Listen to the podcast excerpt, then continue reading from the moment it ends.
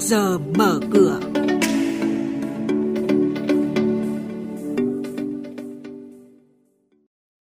Thưa quý vị, trong chuyên mục này sáng nay sẽ có những thông tin chính đó là Ngân hàng Chính sách Xã hội chi nhánh tỉnh Bình Định đã cho vay hơn 330 tỷ đồng gói phục hồi phát triển kinh tế theo nghị quyết 11 của chính phủ. Tháng khuyến mại tập trung quốc gia năm nay kích cầu tiêu dùng cuối năm. Phiên chứng khoán cuối tuần trước thanh khoản vẫn ở mức báo động. Và ngay sau đây, biên tập viên Xuân Lan và Hà Nho sẽ thông tin chi tiết.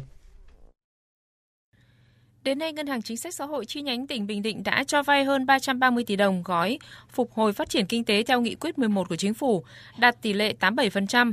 Trong số này, hơn 520 khách hàng là công nhân, người lao động làm việc trong các khu cụm công nghiệp, thu nhập thấp đã được vay hơn 160 tỷ đồng mua nhà ở xã hội. Thời hạn cho vay tối đa là 25 năm với mức lãi suất ưu đãi 4,8% một năm. Bà Nguyễn Thị Thảo Vi, Phó Giám đốc Ngân hàng Chính sách Xã hội chi nhánh tỉnh Bình Định cho biết. Chương trình cho vay nhà ở xã hội thì năm nay cũng là một cái năm rất là đặc biệt được chính phủ quan tâm, phân bổ nguồn vốn rất là dồi dào theo cái nghị quyết 11. Đối với chi nhánh tỉnh Bình Định thì đáp ứng gần như là 100% các cái nhu cầu của các cái đối tượng để mua nhà ở xã hội cũng như là xây dựng sửa chữa nhà ở và đặc biệt là đối tượng thụ hưởng của chương trình này chủ yếu là tập trung chính vào cái đối tượng là công nhân, người lao động làm việc tại các cái khu công nghiệp trong và ngoài khu công nghiệp. Tháng khuyến mại tập trung quốc gia 2022 Việt Nam Grand Sale 2022 diễn ra từ ngày mai đến ngày 22 tháng 12 trên phạm vi toàn quốc. Các doanh nghiệp xây dựng chương trình khuyến mại với nội dung hình thức đa dạng, hấp dẫn nhằm đưa đến cho khách hàng người tiêu dùng nhiều cơ hội tiếp cận với hàng hóa dịch vụ có chất lượng, giá cả phù hợp. Các thương nhân có cơ hội thực hiện chương trình hoạt động khuyến mại với mức khuyến mại tối đa không còn bị giới hạn 50% trong tháng khuyến mại. Ông Lê Hoàng Tài, Phó Cục trưởng Cục Xúc Tiến Thương mại Bộ Công Thương cho biết. Grand sale, mùa sale trong mỗi một năm thì ờ, cũng đều được các nước hết sức tận dụng để thúc đẩy cái việc lưu thông hàng hóa trong thời điểm này cũng như là kích cầu tiêu dùng cũng như là kích cầu đối với du lịch. Thông qua đó chúng ta có thể thực hiện các hoạt động xuất khẩu tại chỗ thì chúng tôi cho rằng là mỗi một người tiêu dùng ở trong thời điểm này thì cũng hết sức là thông minh để lựa chọn ra những cái chương trình nào phù hợp nhất với mình. Tại Việt Nam chúng tôi hy vọng rằng không chỉ người dân Việt Nam mà cả các cái du khách thì cũng sẽ trải nghiệm được quyền lợi các cái lợi ích từ cái chương trình khuyến mại tập trung. Quý vị và các bạn đang nghe chuyên mục Trước giờ mở cửa. Thông tin kinh tế vĩ mô, diễn biến thị trường chứng khoán, hoạt động doanh nghiệp niêm yết.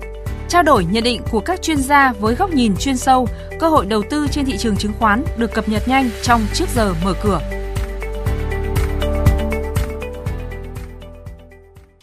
Thưa quý vị và các bạn, phiên chứng khoán cuối tuần trước, nhóm lên hy vọng sắc xanh từ khá sớm, dù vậy thanh khoản vẫn ở mức báo động.